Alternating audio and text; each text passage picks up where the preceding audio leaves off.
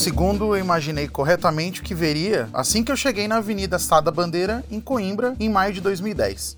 Havia uma verdadeira turba, pessoas de todas as nacionalidades rindo e aguardando ansiosos. Alguns vestiam roupas que pareciam formais, calça e camisa social e uma capa preta cheia de símbolos costurados.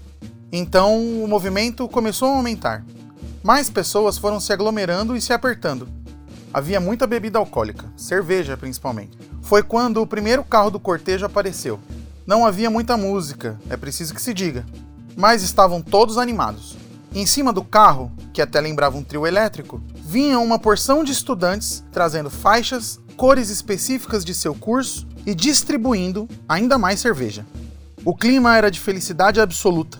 Um atrás do outro, os carros do cortejo desciam a assada bandeira. Os estudantes em cima deles gritavam para o público aglomerado nas ruas palavras de ordem e de alegria. Os estudantes nas ruas se abraçavam, dançavam e cantavam músicas que não sei quais eram. Quando o último carro passou, a multidão seguiu. Um homem completamente nu desceu a rua correndo. Outros homens, esses bem vestidos, corriam atrás deste, talvez para tentar contê-lo, ou talvez para se juntarem a ele. Se fosse o Brasil, e se fosse Salvador, e se houvesse mais música, qualquer um diria que eu estava no carnaval de rua mais famoso do mundo. Mas era Portugal, era Coimbra, era a queima das fitas. Meu nome é Tiago e esse é o Lusitânia, e no episódio de hoje veremos os ritos universitários de Portugal.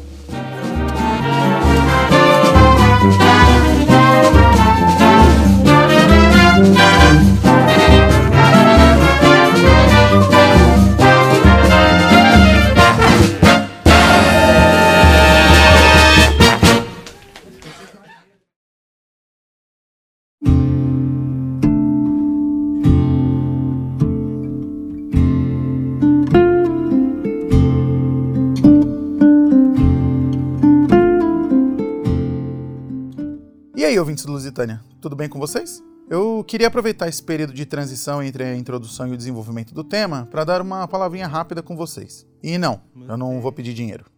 O Lusitânia é um projeto feito de coração por mim e pela minha esposa. A gente usa nosso tempo livre na produção do podcast. Não temos nenhum tipo de financiamento ou meios de financiar uma produção mais profissional. Fazemos esse podcast por amor e por vontade de dividir histórias e curiosidades sobre Portugal.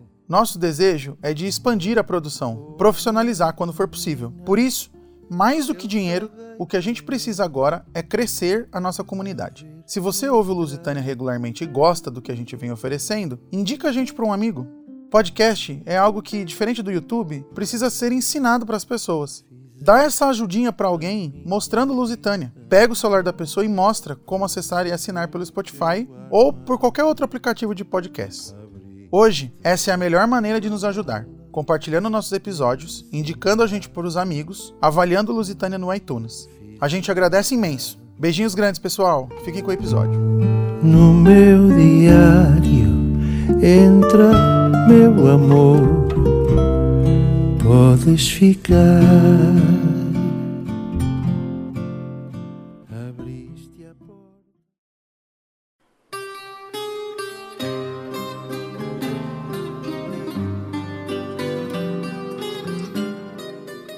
Praxe é um conjunto de ritos e tradições ligadas ao ambiente universitário português. Seria algo próximo ao que no Brasil chamamos de trote. O trote, no entanto, é aplicado em alunos que acabaram de entrar na universidade, que aqui chamamos de bicho. O praxe vai além. Ele envolve rituais de iniciação dos caloiros, que é como eles chamam os recém-chegados à universidade, mas também rituais de formação dos doutores, ou, como chamamos desse lado do Atlântico, os veteranos. O praxe também determina uma série de regras de convivência ao longo dos anos formativos do aluno e cria uma espécie de hierarquia entre os estudantes. É claro que ele envolve todo tipo de brincadeiras que, por vezes, acabam em vergonha pública e, em casos mais extremos e reprováveis, além de ilegais em Portugal, humilhação. Houve lá, como cá, casos em que a brincadeira foi longe demais e levou caloiros e outros estudantes à morte. Praxe é uma prática tradicional, mas não obrigatória, justamente por causa desses eventos. Há um guia escrito em 1916 em Coimbra e que determina as regras do praxe. É nesse guia que, por exemplo, fica determinado que os caloiros não podem ser encontrados vagando por Coimbra depois da meia-noite por um grupo de veteranos. Caso sejam, podem receber golpes de colher de pau nas unhas. Os caloiros que, no entanto, forem encontrados nesses horários, bêbados ou com instrumentos musicais, recebem a proteção do deus Baco e ficam livres da punição. O guia foi escrito por Barbosa de Carvalho e recebe o brilhante nome de Leis Extravagantes da Academia de Coimbra, ou O Código das Muitas Partidas. Parece o nome de livros que seriam encontrados em Hogwarts. Hogwarts que, aliás, ganhou seus trajes baseados nas roupas acadêmicas portuguesas. Isso porque a autora de livros do mundo do Harry Potter, J.K. Rowling, apesar de britânica, começou a escrever a saga enquanto morava em Portugal. Os trajes acadêmicos portugueses envolvem calça social e colete preto, além de sapatos pretos e gravata. Veste-se uma camisa branca e uma longa capa preta. Já as mulheres usam saias pretas e camisa branca, além de um terno feminino preto e gravata. Meias pretas e sapato preto e, claro, a capa preta tradicional. Há uma série de tradições envolvendo a capa de veste acadêmica. Há quem diga que não se pode lavar a capa por todo o percurso acadêmico. Outros que se deve forrar o chão com a capa quando uma dama precisa atravessar um terreno sujo. É comum pregar às capas pins, emblemas, escudos e, por vezes, a bandeira de Portugal e da cidade. Coimbra é possivelmente a universidade portuguesa com a maior ligação a estes ritos acadêmicos. Os dois eventos que iremos conhecer melhor a seguir são originados de lá, mas se reproduzem em praticamente todas as universidades do país. Tanto a Festa das Latas quanto a Queima das Fitas se tornaram grandes eventos para suas cidades, atraindo jovens de todo o país, shows com artistas famosos, patrocínio de marcas de cerveja e comida e um enorme fluxo de turistas. Então, vamos a eles.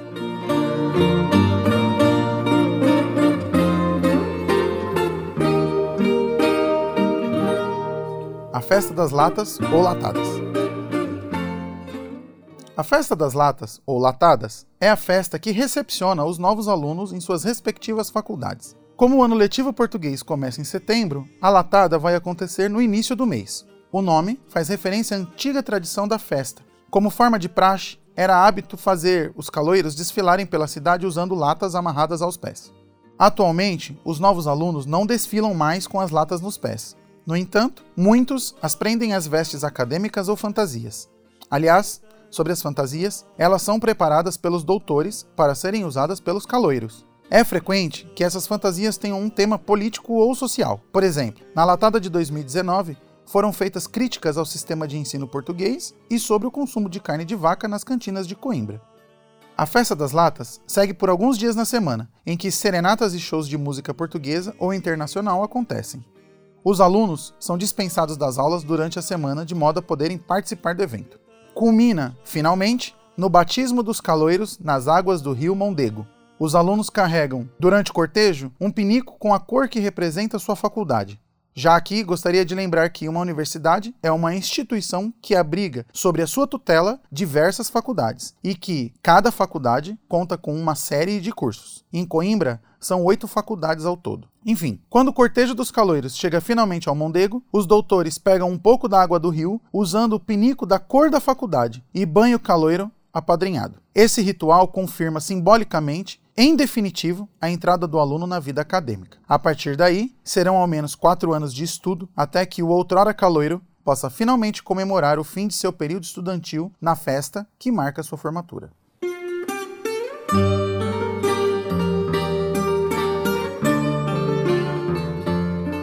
Queima das Fitas. A queima das fitas é a festa que marca a formatura dos doutores e que descrevi na introdução desse episódio. Ao que parece, o ato de queimar as fitas que serviam para prender os livros data do século XIX. Os alunos caminhavam em uma espécie de cortejo lá pelo final de maio, ou seja, um mês antes do término das provas finais e do fim do ano letivo, até um ponto da cidade de Coimbra, há relatos contraditórios sobre aonde exatamente, em que uma vala era feita, acendia-se uma espécie de fogueira e os alunos iam, um a um, atirando suas fitas para serem queimadas. A primeira festa da queima que seguiu os moldes que temos hoje em dia data de 1901. A partir daí, a queima das fitas sofreu diversas interrupções por causa das grandes guerras mundiais e do período ditatorial português, só retornando à sua regularidade nos anos 80 do século XX. Hoje em dia, há vários eventos associados à queima das fitas, no que acaba sendo conhecido como a Semana Acadêmica. O início dessa semana é marcado pela monumental serenata, em que os alunos se juntam na frente da sede Coimbra durante a noite para cantar e ouvir fado. Depois, há uma série de outros eventos, como um baile e eventos esportivos diversos, além da queima das fitas em si. As fitas adornam a pasta que os alunos carregam com seus cadernos e livros. É normal carregar oito fitas, sendo uma mais fina, chamada de grelo, que representa a faculdade cursada pelo aluno, e outras sete, mais grossas, representando as outras faculdades. Amigos, professores e familiares podem escrever nas fitas. Depois vem um cortejo.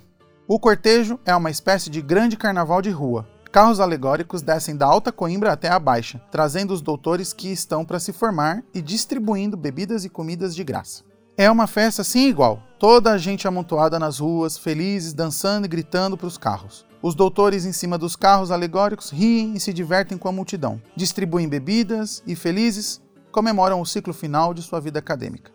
Tudo acaba em grandes shows noturnos em um centro de convenções. No espaço, alunos que ainda não se formaram vendem comida e bebida para ajudar a financiar atividades ao longo do ano letivo. Os shows são concorridos, com ingressos que se esgotam rápido. Importante lembrar que, apesar do foco em Coimbra, tanto a latada quanto a queima são eventos que ocorrem nas outras universidades portuguesas também. Quem vai à queima e vê a alegria dos estudantes e dos familiares se emociona. Deve ser fantástico entrar para universidades tão tradicionais e cheias de história e se formar com honras. Nada mais justo do que uma grande festa para comemorar um momento tão importante da vida.